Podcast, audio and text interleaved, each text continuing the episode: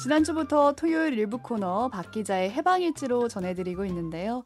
일상에서 벗어나 가볼 만한 여행지와 즐길거리 소개해드리고 있습니다.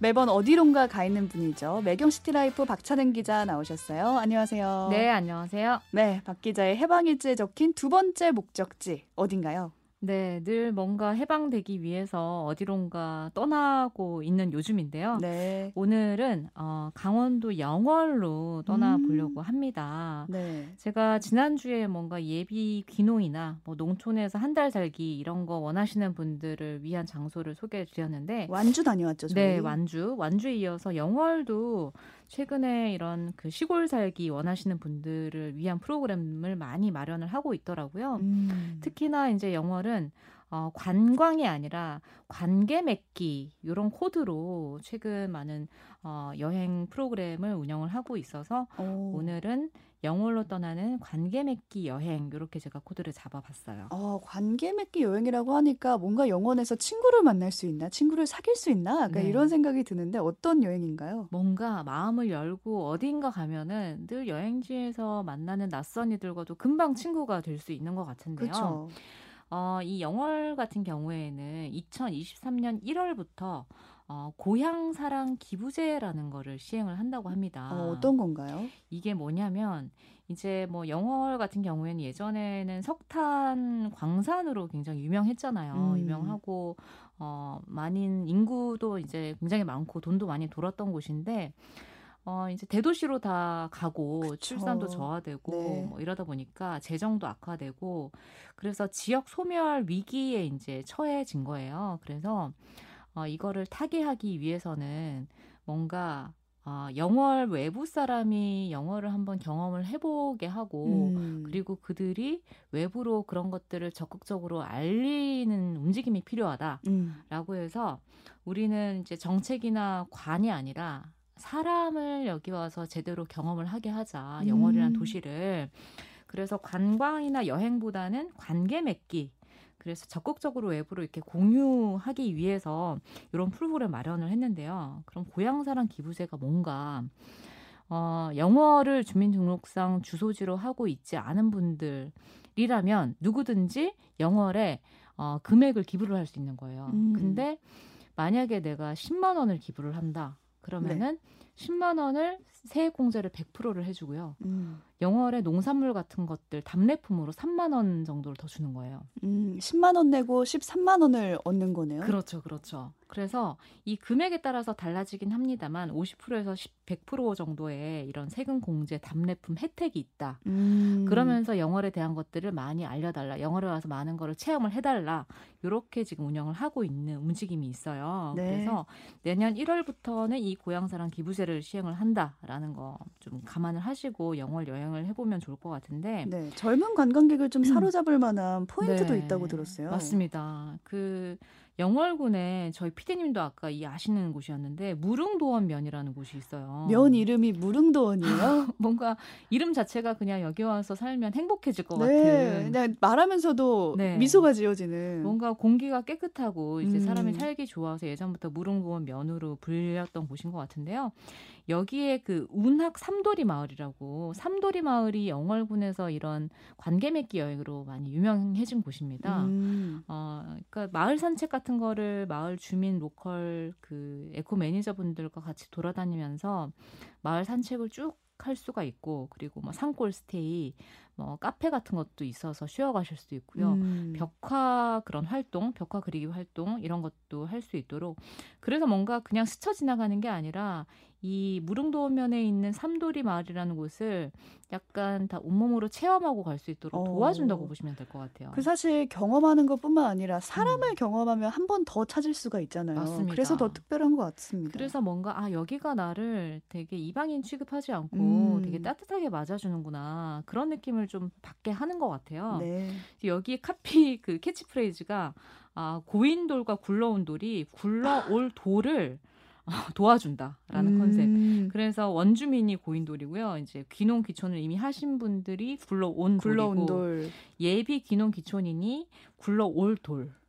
그래서 이 삼돌이 마을에 가면은 이런 여러 가지 따뜻한 도움을 받을 수 있는 여러 가지 프로그램들이 마련이 되어 있고요. 음. 또 영월에 제가 예전에 한번 소개해드린 적이 있는데 농가 민박 같은 것들을 많이 하고 있어요. 네. 지역의 로컬 주민들이 실제로 이제 뭐 민박과 농가 레스토랑을 같이 겸해서 프로그램 여행 프로그램을 제공을 하는 건데. 실제로 뭐 발효차, 발효빵 이런 것들로 아침 로컬 밥, 밥상 조식을 음. 마련을 해주고 밤에는 뭐 정통 핀란드 사우나식으로 만들어 놓은 곳에서 사우나 같은 것도 즐기고 하고. 그리고 뭐 텐마루에서 사장님과 같이 음식을 같이 해본다든지 그래서 이 장소가 사실은 유명한 곳이 있는데요. 그 뭔가 외갓집에 간 것 같은 느낌을 경험을 선사를 해주는 곳이라고 해서 그런 이름이 붙어있는 장소가 영월 그 북면에 위치해 있는데 음. 해발 사백오십 미터 리틀 포레스트라는 음. 별명이 붙어있는 곳입니다. 위에 있네요. 어, 그래서 차로 꼬불꼬불 조금 올라가셔야 음. 되긴 해요. 이 장소가. 근데 어, 이 여기서 난 그 농산물 같은 것들로 실제로 음식을 해먹고 정말 음. 영화 리틀 포레스트 보면 주인공이 막 땅 파가지고 막 배추 따서 배추국 끓여 먹고 이러잖아요. 그쵸. 약간 그런 경험을 실제로 해볼 수 있는 장소라고 보시면 될 것 같아요. 네. 그 자급자족 그 텃밭에서 농장 체험 같은 것도 가능하고 어, 발효 그 계절 스프 이런 것도 만들어 볼 수 있다고 하니까 이런 농가 민박 체험도 일종의 관계 맺기 프로그램이 아닐까 그렇게 생각을 한번 해봤습니다. 네, 또 네. 사장님하고 뭐 하는 활동들도 많으니까 네. 여기 온 김에 사장님과의 관계까지 맺어지는 것 같은데 영월이 요즘 좀 여행 트렌드도 달라지고 있는 것 같아요. 네. 이번에는 일 인용 급류 타기도 하고 오셨다고요? 제가 이런 지난주에는 제가 그 벌레도 먹고 음. 이번에는 일 인용 급류 타기도 하고 왔는데 여러 해방을 하고 계시네요. 네, 네. 여러 가지 활동을 해보고 있습니다. 어, 그 예전에 영월 동강 래프팅하면서 잠깐 소개는 드렸을 거예요. 리버 버깅이라고 해가지고 네. 뉴질랜드에서 들어온 일 인용 그러니까 의자를 내가 타고 그 의자로 급류를 탄다라고 보시면 될 것 같은데 음. 이렇게 둘러매면은 약간 그 무당벌레 모양이라서 강에서 타는 어, 리버 버깅 벌레 그 버그를 써가지고 음. 리버 버깅이라는 이름이 붙었는데 어, 굉장히 다이내믹하더라고요. 실제로 타보니까. 어. 중간중간 급류가 있어요. 그래서 보통 래프팅은 많이 해보셨을 건데. 단체로 하잖아요. 그거는. 예, 단체로 하는데 그 급류를 나 혼자 맞선다라고 음. 생각을 해보시면 될 것 같아요. 그래서 저기 앞에 급류가 보이면은 급류를 보통은 그냥 어 그냥 그 급류가 없을 때는 뒤로 타거든요. 음. 뒤를 보면서 이렇게 그 손에 오리발과 아, 손에는 오리손과 발에는 오리발을 끼고 이렇게 뒤로 이렇게 누워서 거의 누워서 가는데 급류를 만나면은 정면으로 어, 돌리셔야 돼요. 네, 돌려서 그 급류를 피하려고 옆으로 이렇게 하다 보면은 이제 넘어질 수도 있는데 어, 급류를 봤을 때는 정면으로 이렇게 돌파를 해야 된다는 거. 어. 근데 진짜 굉장히 재밌더라고요. 저는 해보니까 파도가 높은 데는 정말 뭔가 바로 넘어지지 않을까, 물에 빠지지 않을까라는 생각이 들 정도로 다이내믹한 경험을 이제 하고 왔는데 음. 방법이 다 있더라고요. 그 급류를 또 지나고 나면은 굉장히 평온한 그런 음. 물결 위에서 어, 조용히 뭔가 어, 하늘과 바위와 물을 이렇게 바라볼 수 있는 그런 경험인데요. 리버버깅. 네, 영월 가면 하실 수 있고요. 네네. 동강이 일 인용 래프팅인데 초등학생부터 뭐 육십 세 이상 분들도 다 하신다고 합니다. 음. 그래서 이런 거를 하고 나서 한 두 시간 정도 걸리거든요. 한 사 킬로미터 정도인데 어, 동강하고 남한강에서 유일한 이런 리버버깅 코스가 바로 이 김삿갓 면에 위치해 있고요. 여긴 또 면 이름이 김삿갓인가요? 네. 영월의 그 방랑신 그 김삿갓 이분이 이제 그 원래는 안동 김씨였는데 과거를 포기하고 이제 영월에서 시작을 해가지고 전국을 방랑했던 그런 시인이죠. 그래서 영월군 김삿갓 면이 실제로 있습니다. 음. 강원도 최초의 이제 국제 슬로시티인데. 여기서 이 리버버깅을 즐기시고 나면 또 주민들과 함께 즐기는 불멍 그리고 음. 주민들이 차려주는 로컬 밥상을 이렇게 받아볼 수 있는 프로그램이 있어요. 아, 물놀이하고 나면 또 얼마나 배가 고파요. 그렇죠. 근데 어, 실제로 그 로컬 푸드로 만든 여러 가지 음식들 뭐 어수리나물도 워낙 유명하죠. 수라상에도 올랐던 진상됐던 그런 나물인데 동충하초로 만든 백숙 동충하초가 오. 들어간 백숙. 그래서 백숙 색깔이 노랗습니다. 오, 네.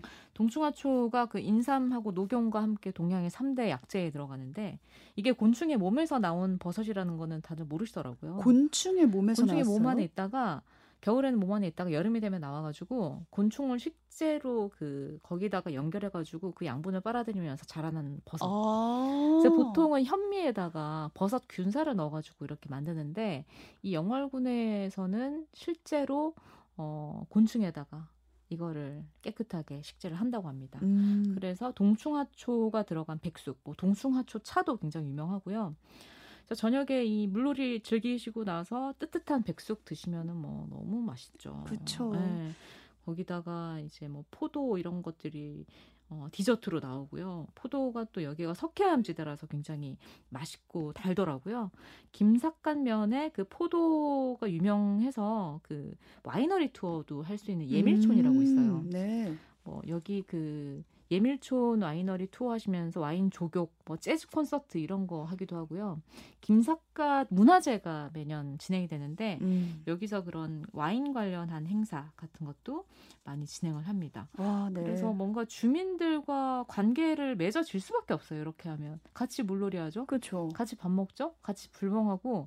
불멍, 와인도 하고. 네. 불멍하고 있으면은 주민분들 중에서 소리 좀 하신다는 분이 나오셔가지고 기타 치고 노래도 하시고요. 어, 노래도 하시고.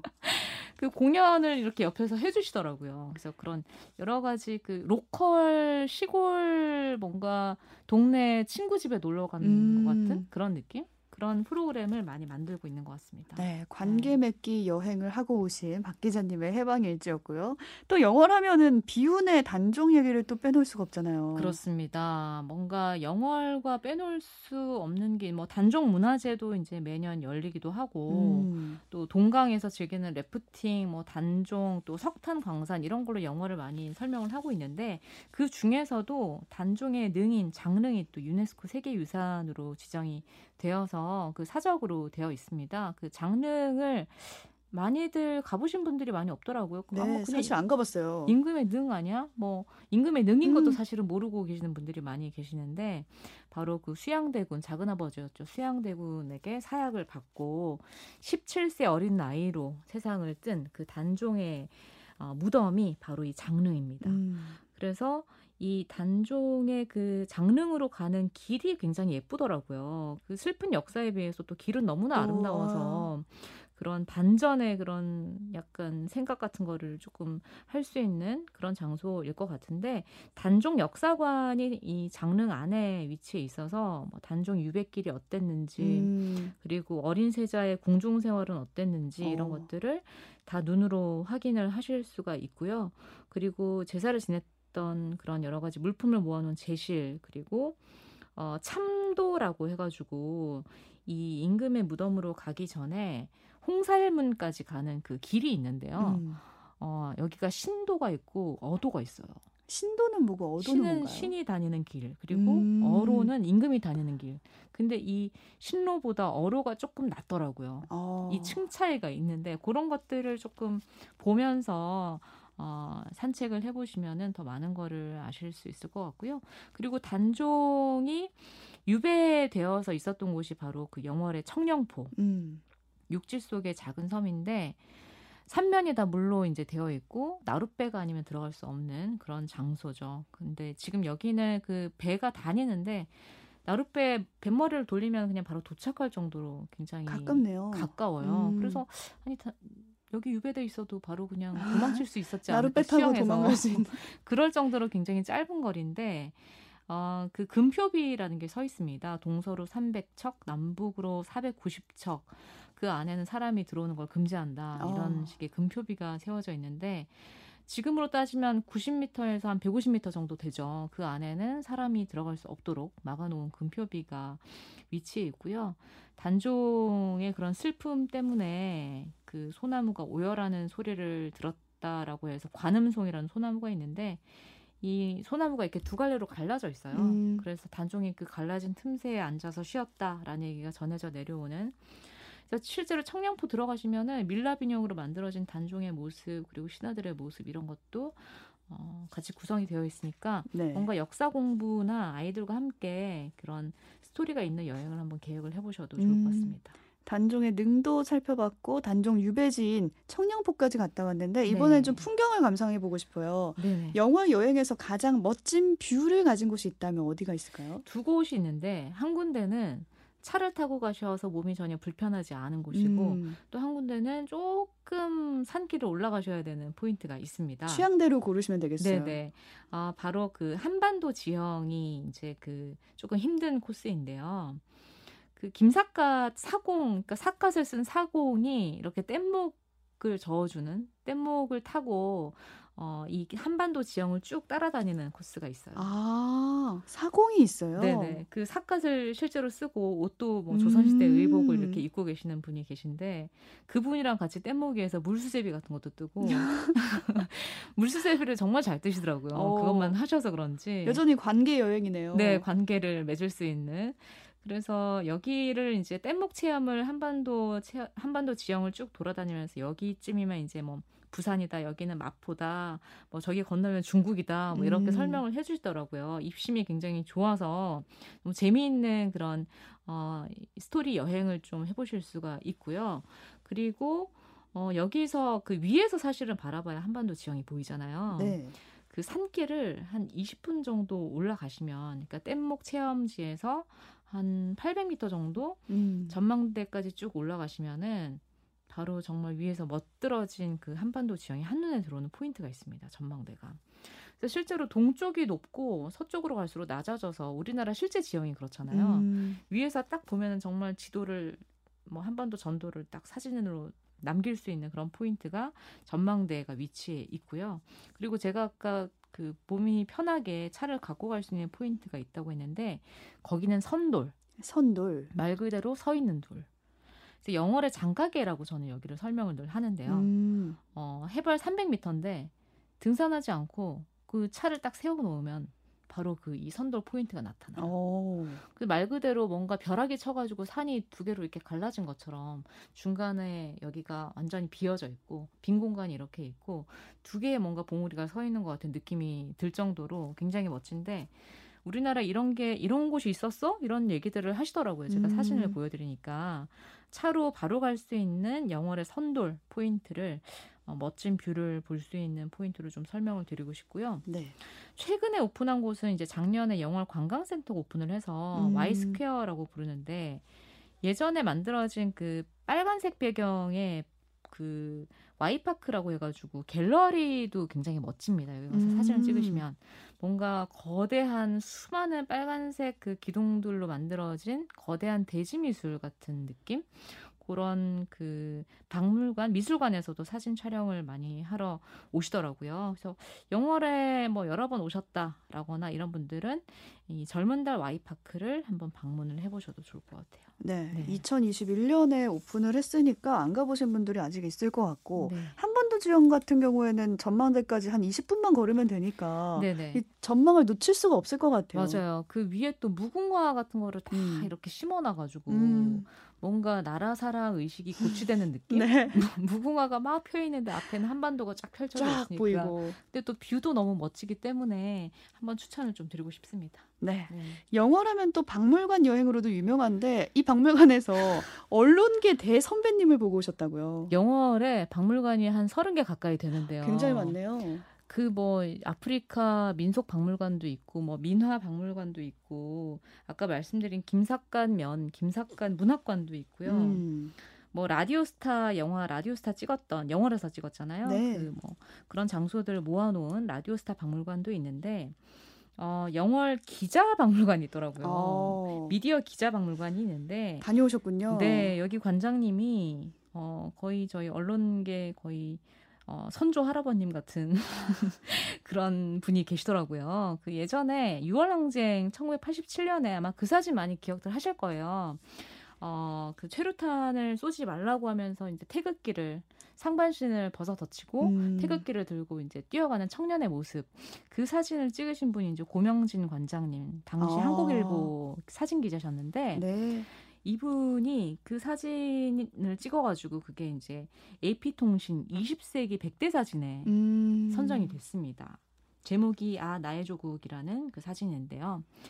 그 사진을 찍었던 스토리를 또 이 관장님이 실제로 막 말씀을 해주세요. 가서 들어 듣고 오셨군요. 네, 들어봤는데 옆에 기자분은 카메라 필름을 갈아 끼운다고 이제 그 순간을 포착을 못하셨고 음. 이분이 그 순간을 놓치지 않고 사진을 찍으신 거죠. 음. 그래서 당시에 그 정말 민주화 항쟁 분위기가 어땠는지 음. 이런 얘기도 또 들려주시고 당시에는 뭐 사용했던 정말 커다란 전화기 같은 거 그리고 뭐 영화 천구백팔십칠이나 그런 영화에 뭐 기자들이 어떤 식으로 예전에 전화 막 공중전화 박스 찾아서 막 뛰어다니고 음. 했던 뭐 그런 얘기들 그런 것들을 다 듣고 나니까 꼭 기자 일을 안 하시는 분들이어도 그 당시의 얘기들을 듣는 재미가 있더라고요. 박 기자님이 기자여서 그런 말씀을 해주신 건가요? 아니면은 코스가 있나요? 코스가 이렇게? 있어요. 어, 해설 코스가 네, 저라서 해주신 건 어. 아니고. 워낙 이 사진 때문에 유명하신 분이었지만 여기 그 박물관이 약간 산골 쪽에 위치해 있거든요. 음. 외진데 위치해 있는데 가면은 정말 그 수십 년간의 그런 여러 가지 오래된 레트로풍의 그런 물건들 음. 이런 것들 다 한꺼번에 보실 수 있고 마지막에는 정말 그 드론까지 아주 옛날 레트로한 그런 전자기기부터 최신 드론 체험까지 아, 최신 시켜주세요. 드론도 있어요? 굉장히 비싼 드론이었는데 그거를 실제로 이렇게 날려서 이렇게 체험할 수 있도록 해주시더라고요. 음. 여러 가지 얘기들을 볼 수 있는 그런 장소가 될 수 있지 않을까 합니다. 네.